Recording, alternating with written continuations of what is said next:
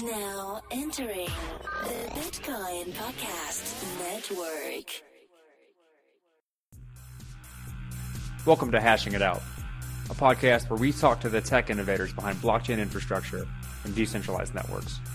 We dive into the weeds to get at why and how people build this technology and the problems they face along the way.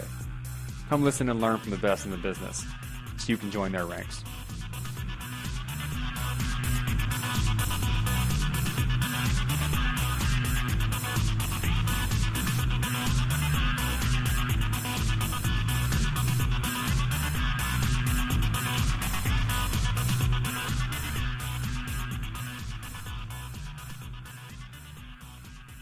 Back for another week of Hashing It Out. As always, I'm your host, Dr. Corey Petty, with my co host, Collin Cusce. Say hello, everybody, Collin. Hello, everybody, Collin. It's a little early for us today, so Collin is a bit groggy. He's not so energetic Uh, today. I'm fine. I'm full of pep and vigor. What are you talking about? I'm not. I'm not suckling on my coffee like the teat of a mother. Like I am. I am full of it. I am ready to go. All right. Today's episode, we brought some academics on. Uh, we have Arthur Dominik from Imper- is it Imperial Queens College. Is that correct? Imperial College? Uh, Imperial College, right? Yeah. Okay, sorry. Imperial College.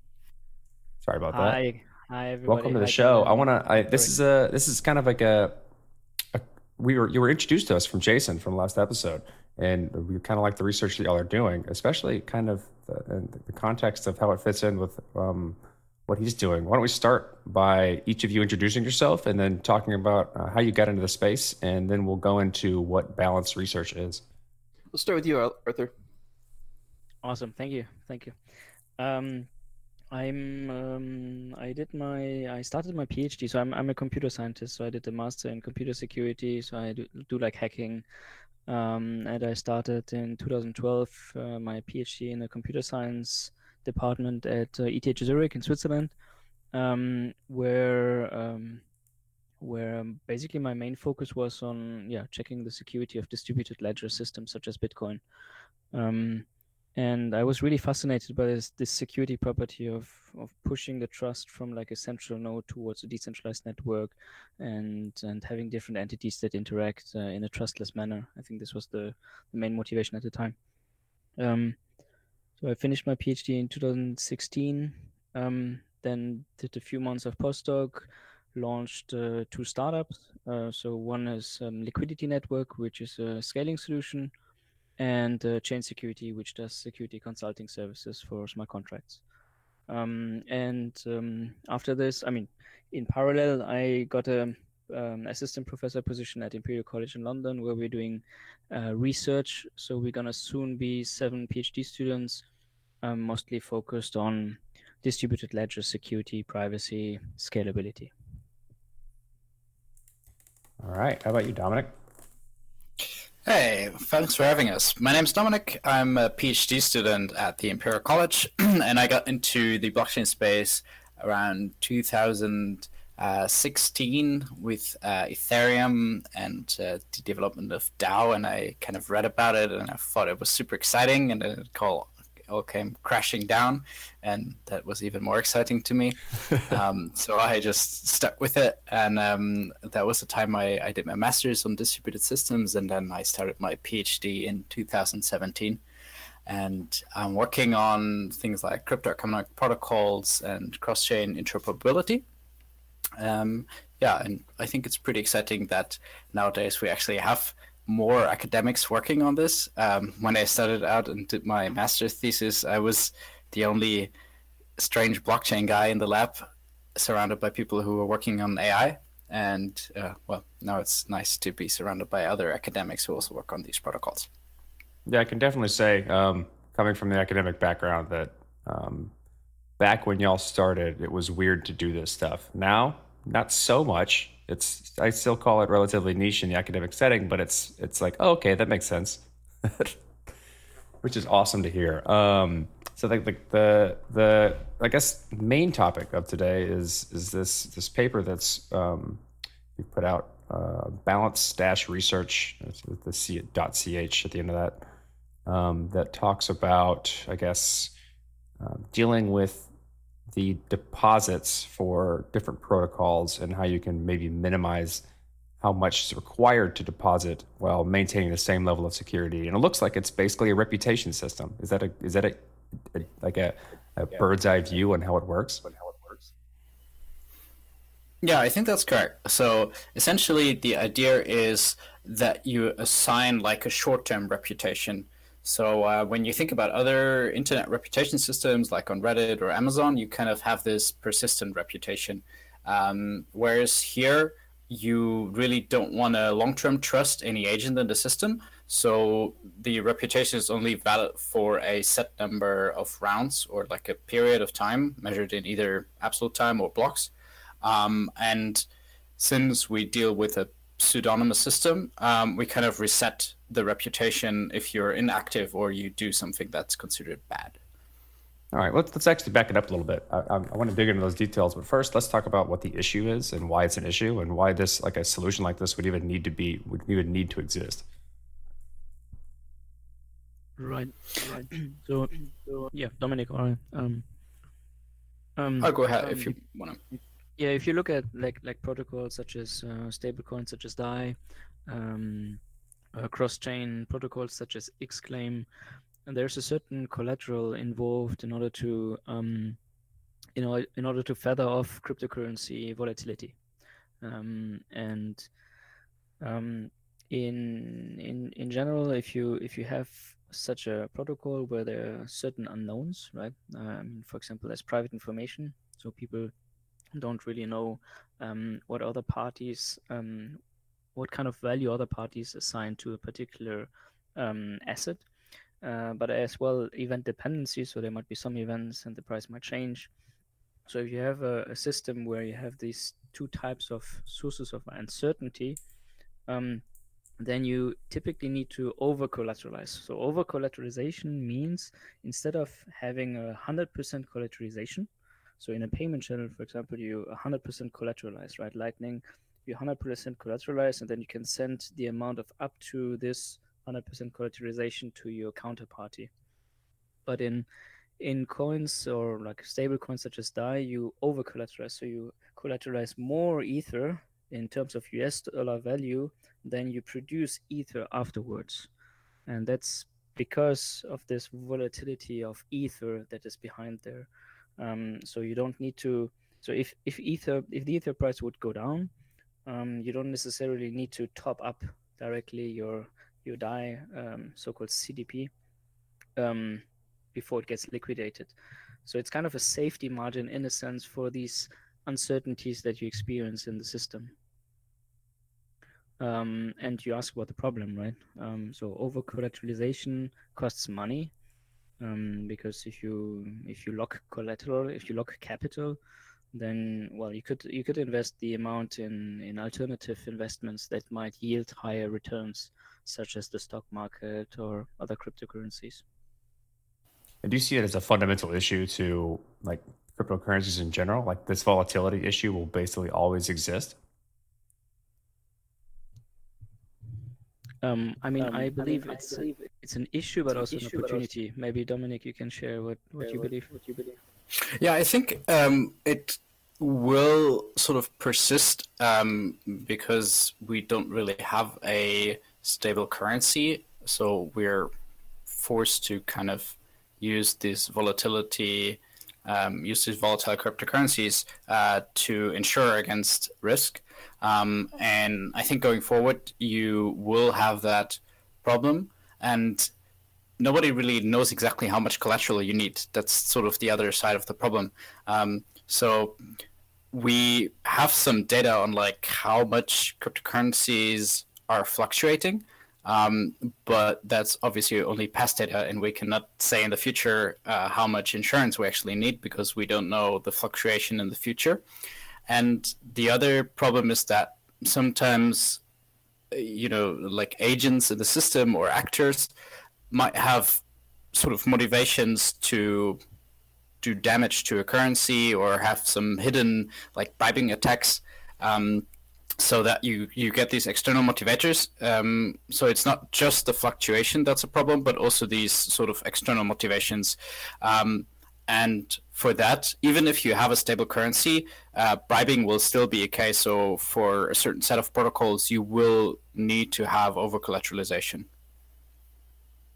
Yeah, you say like part of it, I guess part of your measure here um, is reducing the amount of, uh, I guess, collateralization um, while maintaining the same level of security. When you say security, what does that what does that mean? What do you what do you mean by security? Ah, great question. Uh, so that is against a economically rational actor. So uh, we assume that you care about your loss um, that you are facing um, when you cheat and misbehave. So under the same level of security means that um, if Alice and Bob, uh, if those are two actors, and Alice is like sort of in a higher collateral level, so let's say at at uh, 200%, and Bob is at 180%, for example, and assuming that you implemented the balance protocol, then the utility for Bob and Alice cheating should exactly be the same thing. So um, if Bob has a reduced collateral, Bob shouldn't get any additional payoff from misbehaving. Um, and we use a specific trick for that because we reduce collateral, but only to like a lower bound that depends on the opportunity cost. So security in that sense, we say is bound by the economically rational actor and um, the other property that we achieve is for like uh, an unbounded ad- adversary, so um, an adversary that has infinite funds. Um, that adversary should actually cheat right away in the balance protocol. So while that adversary is still at like the highest level, if that adversary wants to cheat and misbehave in the protocol, that guy should do that right away without reducing uh, his his or her collateral first. Yeah, I would like to add uh, the the rationality assumption is something very common within um, blockchain security papers in general. Um, it's questionable whether it's a legitimate assumption because um, people are not always rational, as as you you know. Um, so we could also try to assume like maybe just a Byzantine adversary. Um, but it, it gets much harder to to prove properties if you if you typically relax these assumptions. So that's why I think rationality makes sense from a yeah mathematical point of view, but it's true that in in the real world this might not always apply. Um, yet most of the blockchain security papers, like also those that that uh, discuss, for example, layer one security, like uh, the the security of a of a of a transaction that is not being forked away, for example, um, typically all rely on on the rationality assumption. Yeah, I think that's something that's kind of it definitely is ubiquitous across um, most of the assumptions we make when doing uh, when uh, trying to align incentives or doing mechanism design. We have to it's make. Not, it's not just limited to cryptocurrency. I mean, that's a Yeah. that's an economic problem. Milton Friedman talked a lot about it. Like he's he was very proponent of of doing rational actors, but he was like, this is why we have to. This is the only option we really have, and if we did anything else, it would just be absolutely chaos. So, I mean, it's it's a it's a fair assumption. Yeah, uh, I guess you could you could make the assumption and then try and do make the mechanism work in such a way in which you uh, mitigate as much risk to the non-rational actor, right? It's it's it's if you make it overwhelmingly irra- like um, inefficient to behave irrationally, then people will tend towards acting rationally. you can simulate non-rational behavior, but you can't model it. It's very difficult to model it. And so when you build the models around what you're doing, you build it around the ideal system and then see how it withstands this irrational attack. Science. Yeah. Well, let's yeah, actually, in balance, in balance, what we do in our assumption of the adversary, we actually make an assumption that um, if we have an irrational adversary that doesn't care about his uh, economic damage, um, that adversary doesn't gain anything uh, if if balance is in place. Uh, because for such an adversary, it doesn't make sense to reduce the collateral in the first place. let's uh let's let's let's like actually walk through um, the protocol and how it works. Like let's say like this is this is brought up because TrueBit was interested in what you guys are doing. how would TrueBit implement what you're talking about? Let's do it. It's like step by step in terms of like what what would they do, and then um, how would it like how would it work? Mm, okay, um, so step by step, uh, the uh, the paper has sort of an update on that, and, and we'll have that uh, in the, in the, show notes as well, so people can read it. It's Yeah. relatively short. I recommend anyone who's listening to this to go read it. It takes ten minutes at most. Yeah, so the website is relatively short, and then if you look at the the main paper, like in section seven, there's like a step by step thing. Um, so what we are, or what we need in TrueBit, uh, we first need to understand what are the roles, what agents do we have. So in, in you essentially um, you have the um, the person or the agent who is requesting to solve a computation, and then you have the solvers in the ideal case where we don't have a dispute. Um, and how it would work is basically um, we would say that applying balance, uh, we would need to first determine a couple of external factors to calculate how much we can reduce uh, the collateral. So first, we make an assumption that there is an opportunity cost for locking up your de- deposit, um, and that opportunity cost is an external parameter that you somehow have to determine. Um, so um, the potential interest that you could earn somewhere else. Um, if you look at something, uh, I think there's a website called uh, Loan Compare or something that looks at DeFi protocols and how much interest you can earn. Um, I think they have for like DAI loaning, they have around 13% a year. So that could be an indicator for this return rate. Um, and then you need to determine a discount factor. So any kind of future value that you're going to earn as an agent is going to be discounted because future money is always um, sort of worth less than what you have today. Um, and you need to make an assumption about what that discount factor delta is. And in the paper, in, I think we're using standard uh, 0.9, so you discount by 10% for the next uh, steps. Um, and then we want to sort of determine actually what actions do we want to reward. Um, so what are positive things? And in the TrueBit protocol, positive things would be uh, solvers actually providing correct solutions that are unchallenged. Um, we would need to, I would need to, but thinking around how it would work in the dispute case because we want to reward for sure uh, disputes um, that are triggered if the solution is actually incorrect. Let's just and let's just keep wanna- it simple and assume that there's basically two different behaviors: a good one and a bad one.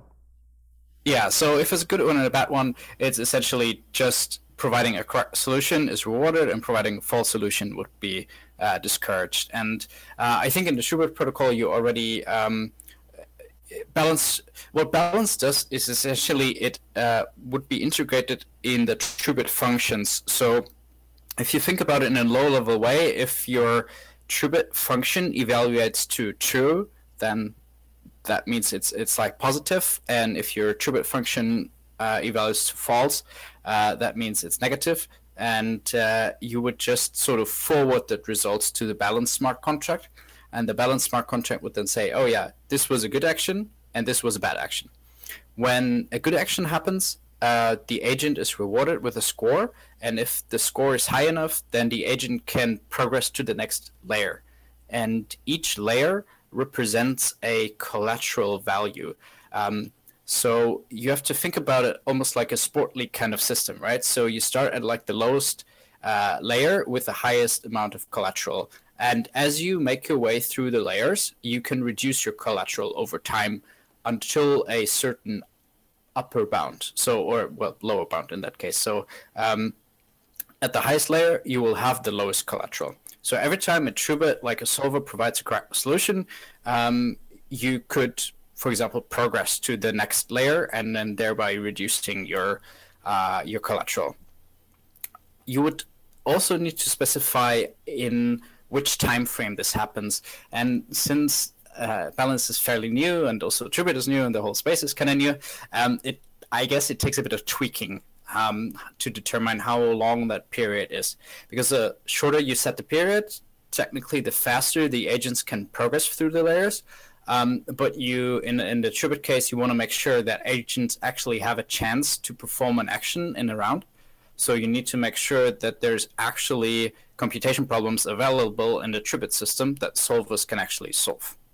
Um, because without that, like, like almost like a balance of um, you need to do enough good behavior to benefit from the economics of misbehaving at a high tier. It's like it's a trade off there Yeah. because you like what you said earlier is that um, a, the like the unbounded irrational actor or, or, or misbehaving actor is better off um, misbehaving right as he enters the protocol as opposed to gathering the reputation, getting through the layers, reducing his collateral, and then acting poorly. Is that why is that the case? Uh, so uh, essentially, um, say you um, you need five rounds. Let's let's say a super simple system, right? Uh, even okay, even more simple. Uh, we just have three layers, right? You start at the lowest, then you make your way to next one, and then in the third layer you reach the lowest level of collateral. Um, so when you do these three rounds, um, you still have the collateral locked up, right? So in each round, even though you reduce it by a little bit, in each round, you you had collateral locked up for three rounds, and now you could decide basically, am I going to cheat now or not? But the adversary is going to decide if I know in the first round that I actually I want to cheat, um, then I'm going to calculate, you know, how much cost does incur for me to lock up my collateral for three rounds, even if my total damage is less. And the trick that we do is basically saying, okay, if I need to lock up this collateral and I could use my collateral to earn some interest somewhere else, um, then we reduce the collateral only by this or by less than what you could earn somewhere else. So looking at being at like the, the, the lowest layer with the highest collateral, um, you're going to make that decision at, at that point. And if at that point you're actually behaving honest, um, it doesn't make sense to you know misbehave in the further rounds. And if you do want to cheat, um, the cost of going through the layers will be higher because of these opportunity costs um, than to actually cheat right away. Okay, and then uh, have you seen like this work in action? Is this something that has been implemented somewhere? So I mean, I, I'm kind of curious as to um, how something grow, like if, if this were being implemented and it grows, what are the emergent properties that kind of come out of it? What could I what basically what could I data mine out of this? Um, what what kind of information could I glean from a um, system working as intended with the different like numbers of layers of people because you have a smart contract of people with different reputation and assuming some type of publicly attached to that reputation is there something that i could pull from that that um, may be beneficial to me outside of like being outside of the system or to use it to gain the system uh, yeah, great question. Um, so it's a paper for now. It hasn't been implemented in the wild, and I'm super curious to see how it would actually behave in the wild. Yeah. Um, because so we make some assumptions about like these opportunity costs, discount factors, and so on and so forth. Um, uh, the big question is like, um, first, do these assumptions hold the reality of the world? Um, and the other case is, uh, will people actually find a way to gain game the system? Um, we, we have like formal proofs in the paper that this shouldn't be possible technically, um, but there's always this clash of theory and reality. So um, I'd be quite curious to see an actual uh, implementation in the wild and see how how sort of people would react to it. What's the path to getting that implementation happening? Um, are you? I noticed you, you know uh, we were recommended. Uh, you were recommended us by Jason from TrueBit. Are they implementing your protocol? Who else is getting involved in this? Um, are you thinking maybe throwing up your own product to uh, prove this out? What is what is the thought process there? Um, I mean, uh, we haven't discussed anything concrete with uh, Jason yet regarding that, but um, if there is um, true interest, I believe we could we could discuss this potentially. Yeah, I'm, I'm, I haven't we haven't basically decided anything yet um, on that end. Well, what But it's the true- ideal? Um, oh, sorry. Go ahead. I thought you were done. Uh, yeah, but it's true, right? If you if you can really reduce collateral um, substantially, like in Xclaim, we can reduce it up to ten percent. Um, this this does lower costs significantly, and um, yeah, um, you can you can see it in many of these locked up protocols. They they do stuff. I mean, you, you can get more revenue. Basically, you can maximize your revenue if this would work. But I agree, like with Dominik, we should be quite careful um, in general with reducing collateral, nevertheless, because there might be some other types of vulnerabilities that are outside of the system, even or like like things that I'm looking at today. I just talked to Dominik also today. If you look at like um, I mean, DAI is being produced by collateralizing ETH, then ETH, then this DAI is being lent on Compound, and then who knows what happens with Compound. So what happens if a CDP actually gets um, um, liquidated to the to the CDAI, for example, right? There, there could be like a, um, a, a chain reaction of something will happen. Um, so uh, in general, uh, is more complex and um, I, I, think, I mean, from my side at least, I find it very exciting to to to bring academic projects into the real world. So that's what what I've done, for example, with Liquidity Network. Um, and you realize there are many things that you need to take care of that that maybe uh, the paper hasn't thought of, which is very normal, I think. But still, you need this initial initial uh, research work. Yeah, because I feel like, I mean, uh, just one one consequence of progressing through the tiers of the system.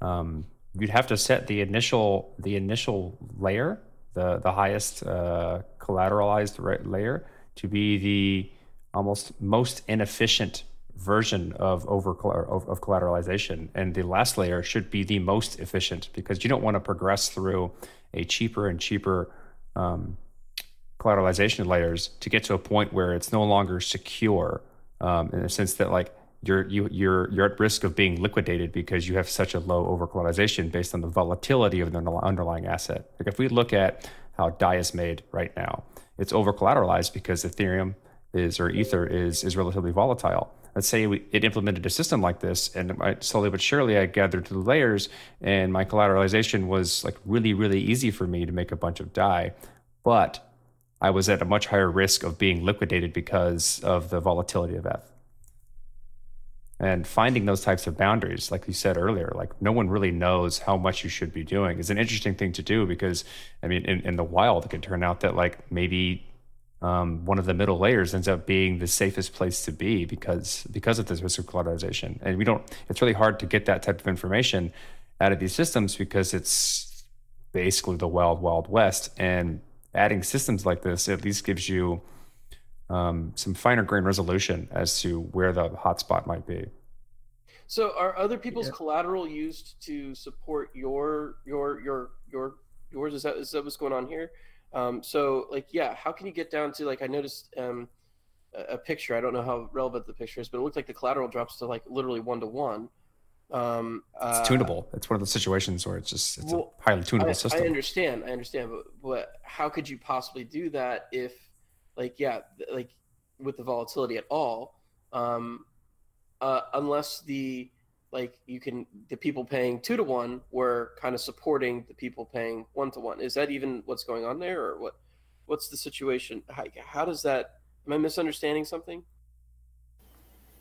uh, yeah, so uh, they're uh, great questions. Um, the there's a couple of points here. Um, so uh, one point for sure is um, where's that sweet spot of collateral? Um, where can we actually find that? And maybe it's even in the middle layers, uh, like you said, Corey. So it might not be at the lowest layer. And that's also where you need to carefully consider which actions do you actually want to reward for reducing um, the collateral. Because if we take, for example, DAI, right? Um, so say you get close to that liquidation threshold um, and now you fill up your collateral again to make it above uh, or to be have a safer margin.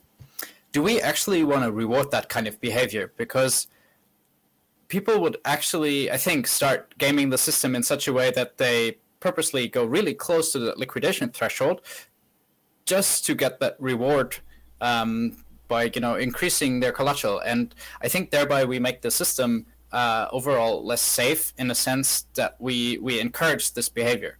So that's why it needs some quite careful consideration how we actually want to apply balance.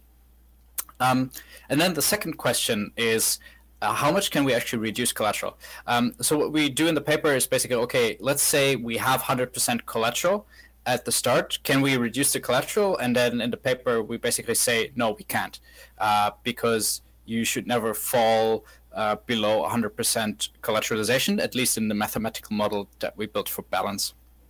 And I think the neat trick in what you can do with balance is you have the absolute collateral and the relative collateral.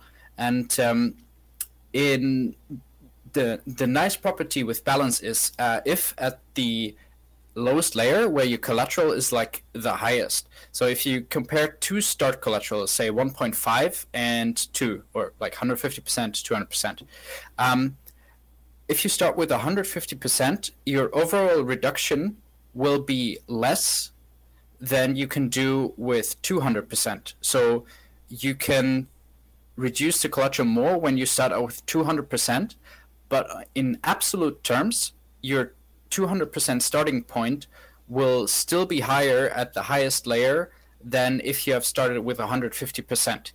So, in turn, I think that means um, you could build systems that start with higher collateral and have a higher reward for doing good actions, and you have overall more safety margin uh, since your absolute collateral is still higher. Oh, I see what you mean. Relative to the, the like the relative being the layer difference, as opposed to like um, absolute being how much you put in and how much you're getting out. Yeah, exactly. So basically, um, if if uh, so in, in one example parameterization, if you uh, start like with two hundred percent and you have thirty layers, um, that's the example. Um, if if you have the paper in Figure four, uh, basically you can reduce your overall collateral uh, to hundred seventy five percent. Um, if you have started with 200%, so you get 25 percent points less collateral. Um, if you start with 150%, um, you end up at, I think, 135, 137, something like that. So you have less reduction um, overall, um, and you have a like a lower collateral. But that means if you start with something that's higher, um, you can actually, you know, you, you have a higher reward for agents that are actually good. So if you're a protocol designer and you want to have agents that behave well and you want to sort of reward them uh, relatively strongly, then you can start with a higher collateral, and in turn you can reduce it even more. Okay, so let me let me let me just see if I understand this a little better because again, like it's hard to parse through a full paper. We, we do a show every week, yada yada yada. And this is very complicated. um, so I'm trying to go based off what you're saying and, and understand the you know the very basic dynamics of this. So you can come into a system and you can drop in, say, two times the collateral and get one, you know, two to one DAI ETH, right? Let's just say that, right? DAI value, ETH value, mm-hmm. whatever. Okay. As you use the system more, the reputation of the, say, DAI system would f- give feedback to the balance system, which would then re- reduce the amount of collateral needed in the future to pull out DAI. Is this is this accurate? Let's just I'm making I'm using I'm picking on DAI, but it could be anything. Um, is that accurate? Now the what the is that correct? Yes, that's correct. Okay, so now the month the the collateral you've already put in, the two to one, is still in holding as collateral while you're doing this, correct? Yeah. Okay. So that will remain. And the next time you want to take out DAI, it costs you less because of that.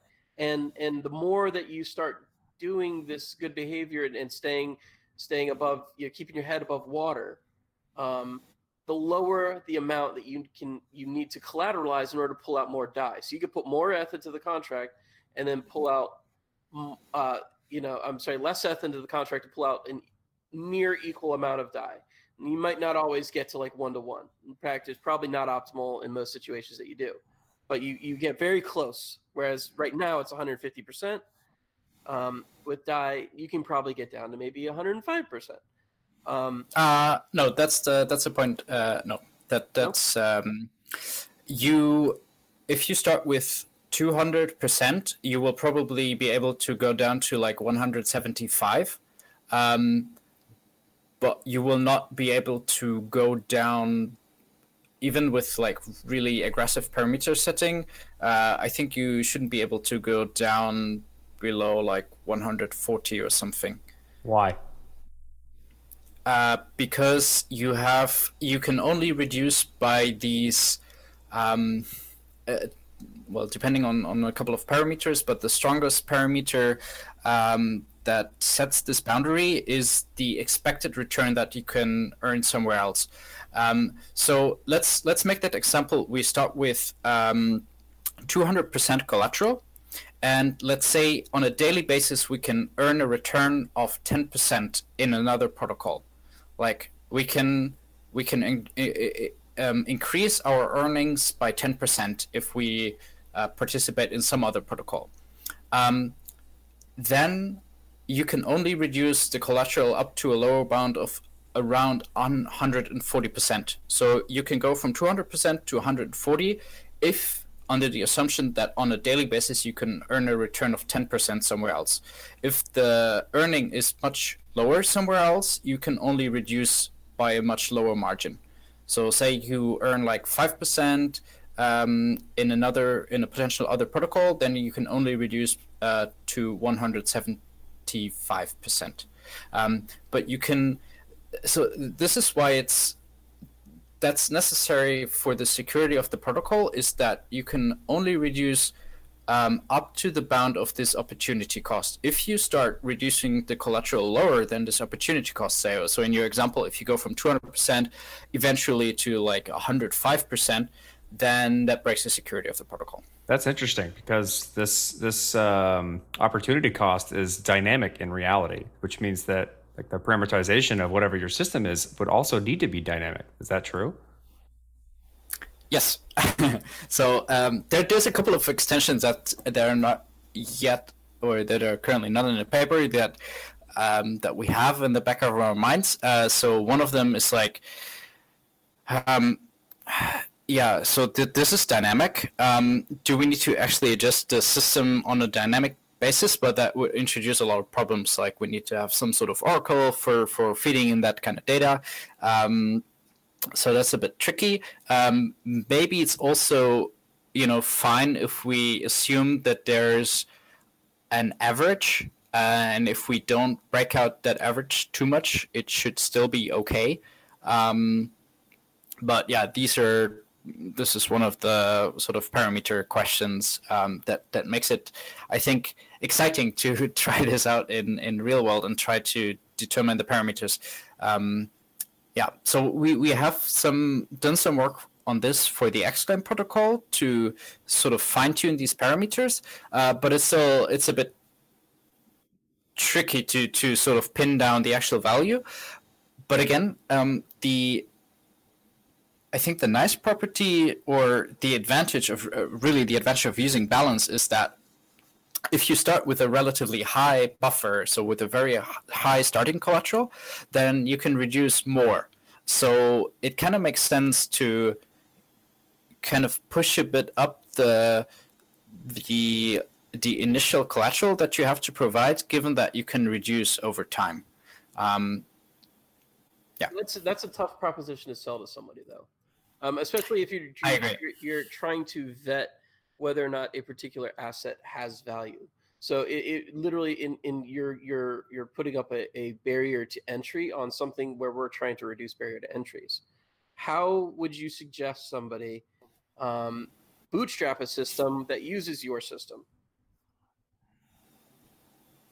Um, so the question is if that's actually the case, uh, because if you look at DAI as an example, um, I think uh, DAI is a great example because we can actually we have data, right? And um, the liquidation threshold is 150% in DAI, but in reality, you see the actual collateral ratio is somewhere between 300 to almost 600%. So um, I think the people that open the CDPs, um, they try to protect themselves against getting even remotely close to the to the threshold. So in uh, DAI, you could, I think, easily set a um, a collateral ratio of 200%, and then if you have good agents and uh, they sort of go through the layers and say uh, their liquidation threshold could be reduced to 175%. That gives them uh, sort of more uh, safety margin and actually provides also a bit more safety for the DAI system um, in, in if there's some sort of big market crash. And in reality, it seems like that the majority, at least from what we see in DAI, is willing to pay a lot more collateral to stay as far away from that liquidation threshold as possible. Um, but then again, I, I, see your point totally. Um, if you want to have efficient collateral, um, saying that you know we should actually increase the starting collateral is a bit of a tricky one. Um, but then again, I think it's the it's sort of the trade-off. You know, um, and I guess it only also depends a bit what kind of risk you have behind it. So um, in TrueBit, for example, uh, it's, a bit. TrueBit is a great example for this case because um, in TrueBit, really the damage that can be done is to the person who provided the computation to solve. Whereas in DAI, it's kind of to yourself, right? If you if your CDP gets liquidated, um, it's only you suffering from the damage at first. Um, but if like a lot of agents do that, um, you might get some sort of systematic failures. Um, so really, we have to be quite careful on how to implement balance and in which way to implement balance and see where these trade-offs come in. Because, uh, for example, in TrueBit, I don't see uh, a lot of risk for other um, for other uh, computation providers. So one okay, so so now my brain's going into product mode and like trying to understand like how this would actually work in reality. And I, have come up with like one example um, of where I could see the collateral being so high and yet they still would want to do this. And that's it's actually an NFT example. Um, and I don't know if your protocol will support that. So let's just say that you keep software licenses on the blockchain. Um, and this software license, mm-hmm. you, you want to rent this software from someone else, okay? So you have to give them the NFT. They have possession of the NFT, but you want them, they want to be able to just like pay a small amount to actually use it for X number of X, X period, right? And then they have to give it back um, or incur a fee.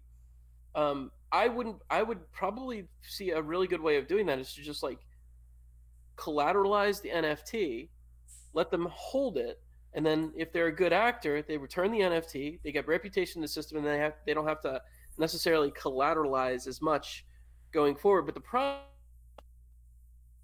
yep. the system to stay in the layers. Is that correct? You, you need to repeat yourself on that one. You broke up on my, my end. Oh, they. Uh, I don't know where I broke up, but just that last part. Have, they'd have to keep the collateral locked up in order to go up the layers so that they go down to layer one, right? So, um, is this even a valid use case? What, what what would you think? Like again, it's also take going out of the normal like coin to coin exchange rate system, but like these are the kind of things where I think uh, I, I could kind of like make real world analogies for how people actually use collateral. Right. So just to make sure I understand correctly, so basically you have a software license that's an NFT, and um, you are renting this out to someone, and that someone provides a collateral uh, to make sure that it's returned uh, once you're finished yes. with it. Yes. Yes. Okay. And then if I return it correctly, and then I can reduce my collateral over time with other software providers. Yeah, but do I, do, does that actually work that way? Because the reason I ask is, don't you have to keep the collateral locked up in order to reduce the value of the collateral that you're um, that you're using, or or can I release my own collateral and then still have the credit in the system to actually get less credit? Uh, that's like it's making it's making the reputation longer than temporary. And, and the system that Collin's talking about, he wants to maintain that reputation over time through multiple collateralizations and because ah, okay. and, yep. and, returns of that type of thing so that uh, he's he ends up being a good actor on a system so it's more just it's more like a reputation a long-term reputation system than a short-term one Yeah. Uh, so essentially, what you can do is um, right now how balance is designed. Um, it, it's it's synchronous. So we have a set duration of the rounds, and if you don't do anything in the next round, uh, you get actually up to the, or well, you get demoted to the previous layer.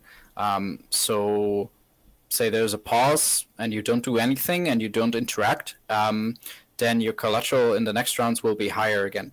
Um, I think on the, there's a couple of, of things here. So one is like an implementation thing. Um, what you would kind of need to is in your protocol to allow actors actually to withdraw parts of their collateral so that uh, if you have a lot of collateral provided and you can reduce them that you can actually get that collateral out because then only then you can actually sort of reduce the the, the cost factor. Um, so that's a method that needs to be implemented in in the contract. And the other thing is obviously you know uh, do we have some sort of long term collateral? And um, this is it's a great question. It's an open question that I am having as well. Is you know what if you only have these very sporadic interactions with protocols? Then balance in its current form may not be kind of the solution to the problem uh, because you have the synchronous continuous rounds, and if you don't do anything, like you did something nice, but then in the next round, or you know, you participate every half a year or so in the protocol, then it's only or it doesn't really add anything. What do you lose by bastardizing your protocol and turning it into a long-term reputation system? Yeah, so you can't just you know doing it like long term because um, we don't want to end up in situations where you uh, turn malicious at, at just some point in time. Um, what might work, uh, but we haven't tested it, is either making the protocol asynchronous so that we really we just consider your actions and in a sense only when you interact and we get information about you uh, as an agent only then we adjust your layers um, yeah, that's that's a bit of a question. So right now it's it's again it's synchronous. So um, we need to analyze exactly how that would work in an asynchronous system. Um, the other question that is coming up in that matter is can we actually do reputation transitivity? So what if we would implement balance not like in a single protocol, but what if we would implement balance on like a Ethereum level? Um, and you can have reputation across different protocols that decide to feed into the balance contracts. So uh, individual protocols would sort of define uh, what are good actions and would get feedback to the balance contracts. Um, I think that's a really interesting question. Um, it's one that needs a lot of careful consideration because you could just start deploying random protocols that would report that your action, uh, that your agent is doing all sorts of great things, um, and then that has impact on other protocols. So I think it's quite a delicate problem, um, but it's one that could work around this problem with, or where you could have protocols where you interact quite often, and some protocols where you just have very few interactions, but they could both profit from from the collateral reduction. Um, yeah, but this again is that's sort of going further than what the current balance paper is. Yeah, so this is a this is really like this is really good for incentivizing things like TrueBit, where you are supposed to constantly be interacting with with the protocol itself in order to like for instance, uh, validate uh, or, or, create uh, you know computation for somebody else, uh, uh, compute something on their on their behalf. Um, you know, run a smart contract off chain on their behalf. Um, like this is something you should be doing frequently and get rewarded for and that kind of thing. And if you wanted to get CPU tokens, you know, you'd have to find some way of breaking into that system. And one way to do that would be collateralization. Um, and then that gives you a reputation system. Uh, well, not sort of a reputation system in in in through balance. So you could actually keep doing that more and more and more, and actually earn more true tokens as a result. uh, is that is that like an accurate like re- reasoning behind the balance protocol? Like that's what you, that's the ideal case for what you currently built. Yeah, exactly. So uh, we started out with applying it for, for the Xclaim protocol, and there you have like these these vaults that need to lock up collateral, and then we need want to ensure that um, that they release Bitcoin back on the Bitcoin chain um, to f- from the Bitcoin back tokens, and it's really about this being an interactive protocol, and uh, we're currently looking into DAI because DAI is already the first problem where when you open up your CDP, like it kind of it's just there, right? Don't necessarily have these continuous interactions. Um, so it's it's really a question how to apply it to say uh, in quotation marks like passive protocols. Um, yeah.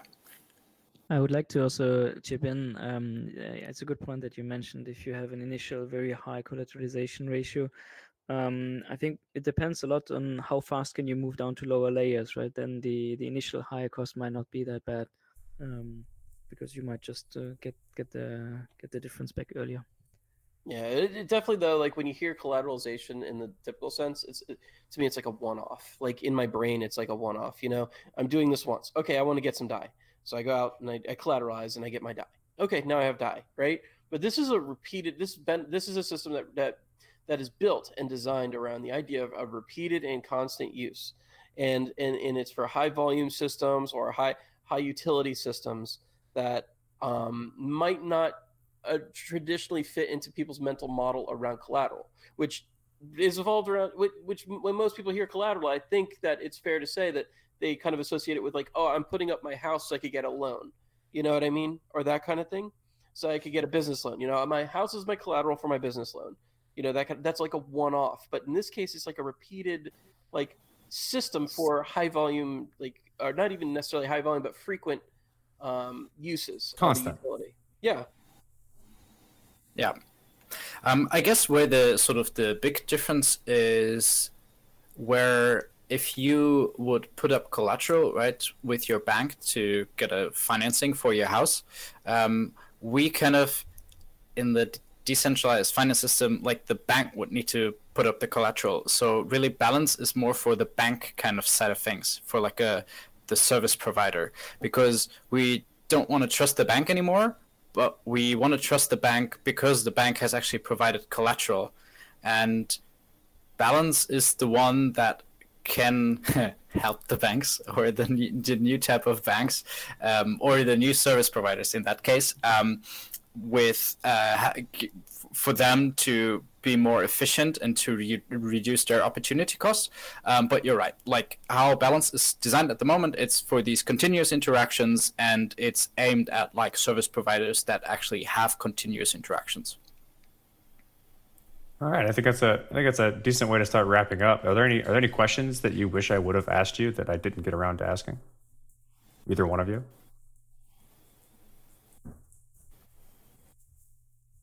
Got them all. Perfect. Those, those, those, yeah, yeah. Cool. no, we got the coverage. Awesome. yeah, no, it's awesome. Much, like yeah. really, really good. Yeah, really great questions.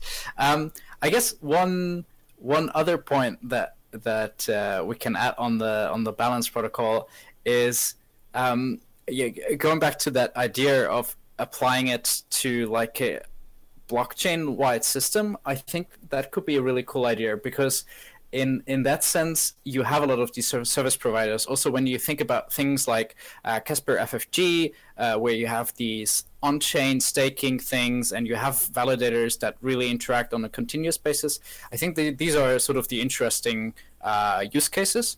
Um, but yeah, so we will have to look a bit more in detail how that will actually work out. It does kind of sound like a staking mechanism a little bit, you know. Um, but you'd have to be able to get an ROI out of it in order for there to be value on the stake. And I, I don't know if there's currently a mechanism to do that in your protocol, right?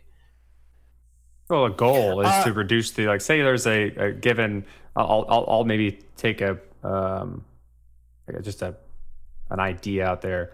Uh, if we talk about ETH2.0 and the staking mechanism for being a validator, um, there's it's there's a certain ROI on being a validator um, maybe there's some type of thing built into this in such a way where like over like the, the goal is to find the minimal amount of money that you can stake to get this type of thing, but also disincentivize people from entering the system and, and misbehaving immediately.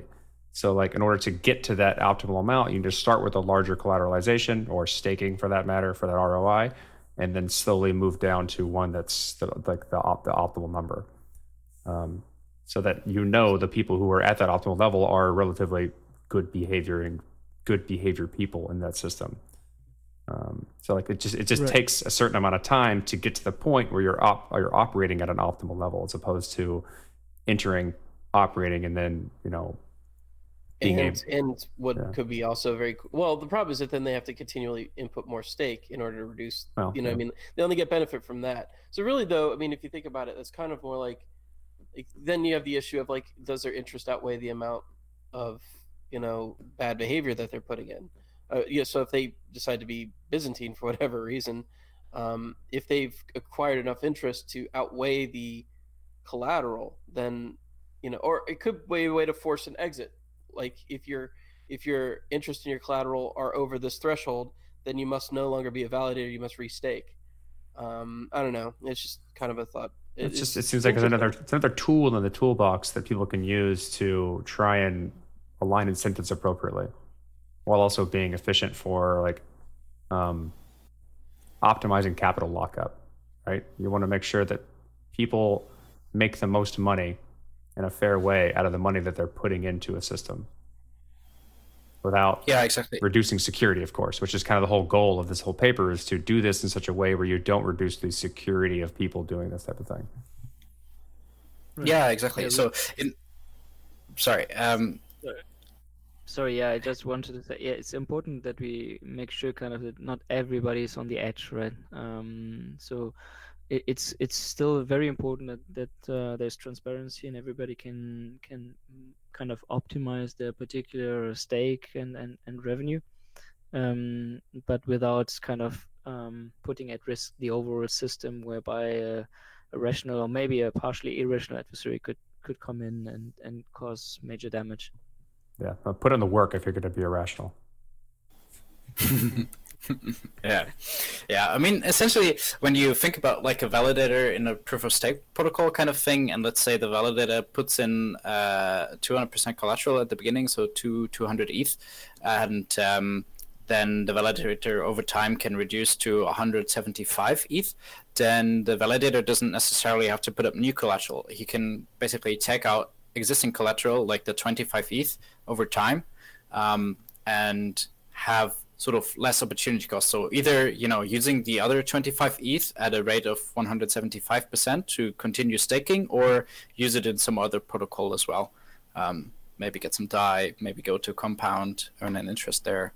Um, Yeah, over time, by being a good behavior, by being a, a good behavior agent. I don't know. I don't know the right term for that. That's a terrible way to say it. Um, uh, you get to reduce your oppor- your opportunity cost of the money you lock up, and that's that's that's a good thing. That's something you would want to do as someone who's locking money up over over a long period of time.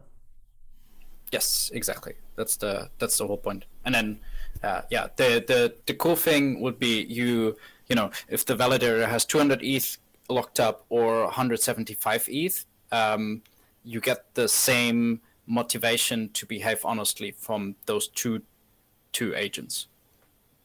Yep. and and without slashing conditions too. So it's not like that. You know, if they were, if there was like a, uh, if this were to apply to any snake staking scenario, it would be a, good way to stake without slashing, and that you're just losing opportunity value, and nobody wants to lose money. Well, well, no, you get like say say you, you misbehave, you get pushed back to another level. I think that's what it says in the at least Yeah. in the, the website. yeah, Well, yeah, exactly. in that case, you have to put money in. That's kind of like slashing. I don't know. You're right. You, don't lose anything. Your Like, slashing is more of an opportunity cost type thing than a than Yep. like an actual losing money. Cool. Um, Um, where do people cool. go to learn more? Ah, sorry, I didn't get your uh, last question. Yeah, where do people go to learn more? Ah, um, so on the balance minus research.ch uh, website is like a quick overview of the protocol and uh, there's a link to the GitHub and there's a link to the paper. So there's like a proof of concept implementation uh, on the GitHub in Solidity. There's, uh, uh, if anybody's really into Mathematica, there's a whole mathematical model of the thing, and you can play around with your own values. Yeah. Um, there's Yay! There's a Xclaim uh, application in the Mathematica model, so if you kind of want to have your own protocol in there, you can use that. And otherwise, I guess uh, reaching out to Arthur and me, um, we we're happy to help. awesome. We'll add that stuff in the show notes so people can play around with it and uh, get in touch with you guys. Uh, that was that's been fun. Thanks for coming on the show. Yeah, thanks guys. Thanks so much, Collin and Corey, for the for the great questions. cool. Yeah. Thank you very much.